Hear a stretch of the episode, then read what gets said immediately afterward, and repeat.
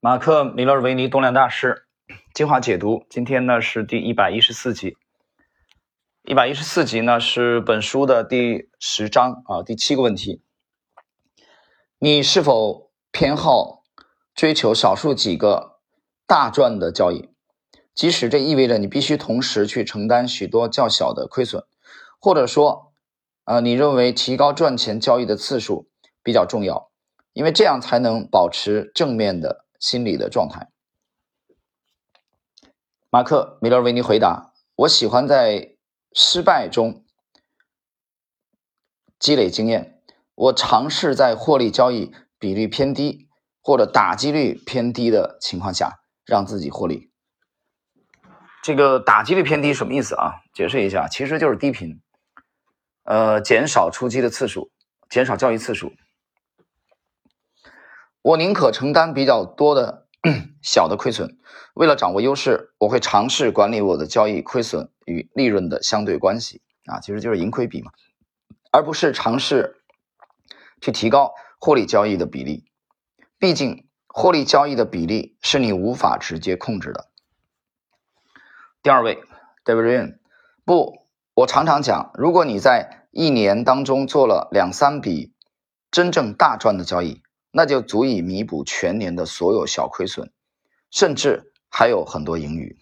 啊，瑞恩的回答很简练，他倾向于这个一年做那么两到三笔大的交易。啊，这个大的交易呢，去足以弥补其他的这种啊许多次的这个小的亏损。其实也就是，呃，投资界的有有一句话啊，一位投资大师曾经讲过的：“将军赶路，不追小兔。”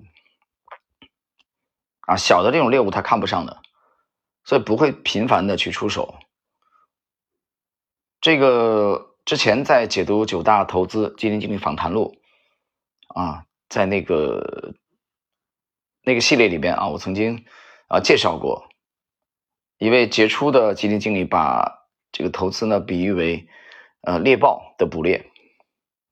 猎豹的奔跑速度非常之快的啊，它可以。甚至高达九十英里啊，最快的时候捕猎的时候，但这种状态很难持久，因为这种高速奔跑的状态下，对猎豹的内脏啊，对它它这个心脏啊，心跳、血压这个冲击是非常之大的，所以它只能在只可能在短期内保持这么高的速度去捕猎啊。那就我就把它比喻为像刘翔的一百一十米栏的速度，你让刘翔用这种一百一十米栏的这种速度去跑一万米啊，去跑两万米，那不完了吗？那要出人命了，所以猎豹的做法就是，它放弃一些小的猎物，嗯，它有时候在树林里边可能潜伏会长达一周，然后呢去等待大猎物的出现。所以瑞恩讲的是一年两到三笔，指的就是这个意思。那么刚才第一位的马克·米勒维尼讲的啊，通过这个打击率降低打击率，通过低频交易。我认为也是啊，这样的思路。第三位，丹赞格，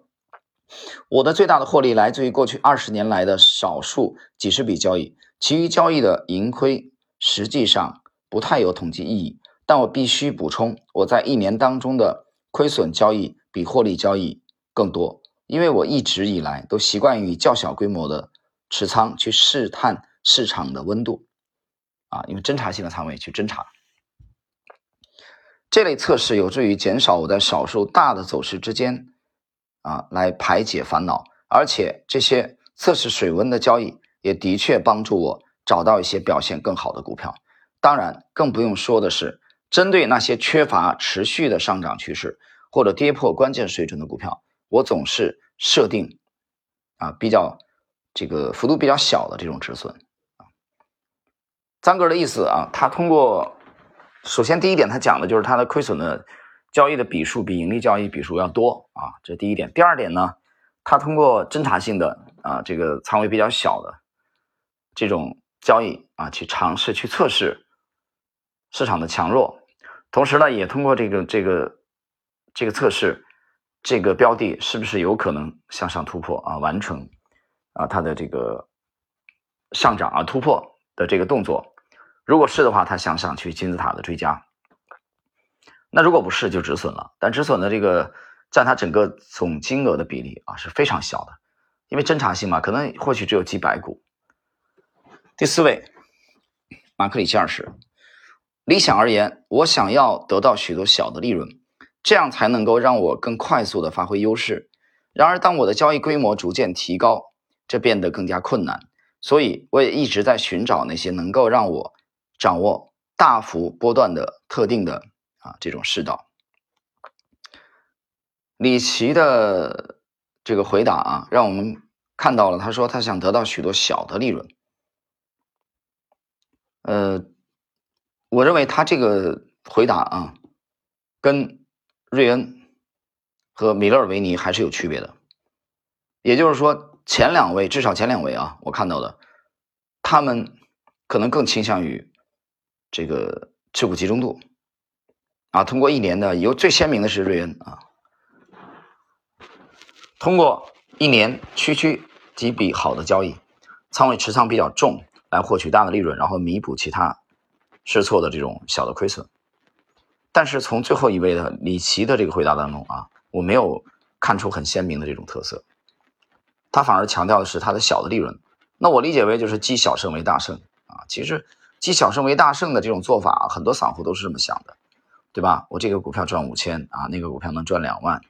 啊，另外一个股票可能赚三千，这样我累计起来积少成多。呃，这个的确是一种思路，啊，是一种风格，而这种风格非常常见。他们通过持股时间比较短，啊，只要一上涨，快速的所谓的快进快出，锁定利润，这真的是一种风格，而且非常的普遍，占比也非常之高。但是我要讲的第二句话是，呃，你们忽略了一点，这需要你高频，需要你频繁的做决策，需要你频繁的去筛选标的，需要你频繁的交易要去买入和卖出。这里边至少有两个问题啊，第一个交易成本会比较高，对吧？你频繁的买进卖出，怎么会没有交易成本呢？佣金啊、税啊。更重要的一个问题是在于，由于你决策频繁，你这些决策犯错的概率也在加大，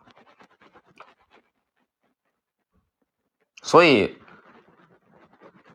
我们认为。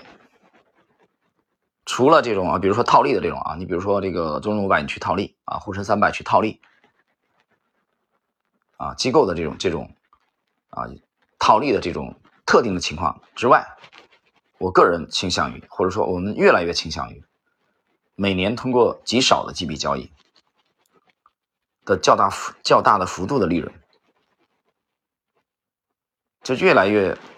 往这个方向啊去靠拢。而不是通过频繁的交易，所以在星球里边我也这么写，在新米里面我也是这么写，我们实际也这么干的。要去做大象，大象动作可能会比较迟缓，不要做跳蚤，就你这一步不要轻易迈出去，不要频繁的决策，不要去做一个高频交易，要尽量的降低你的打击率。好了，各位，今天呢，我们这一期的是这个篇幅啊比较简短，第十章的第七个问题。那么在这两天啊，或许是这个今天稍晚些时候，我会更新一个我们已经有好长时间没有更新了，应该至少有一年以上没有更新的一个系列，呃，杰出交易员的这个系列。嗯，具体内容大家可以去呃听一下。好了，今天这一集内容就到这里。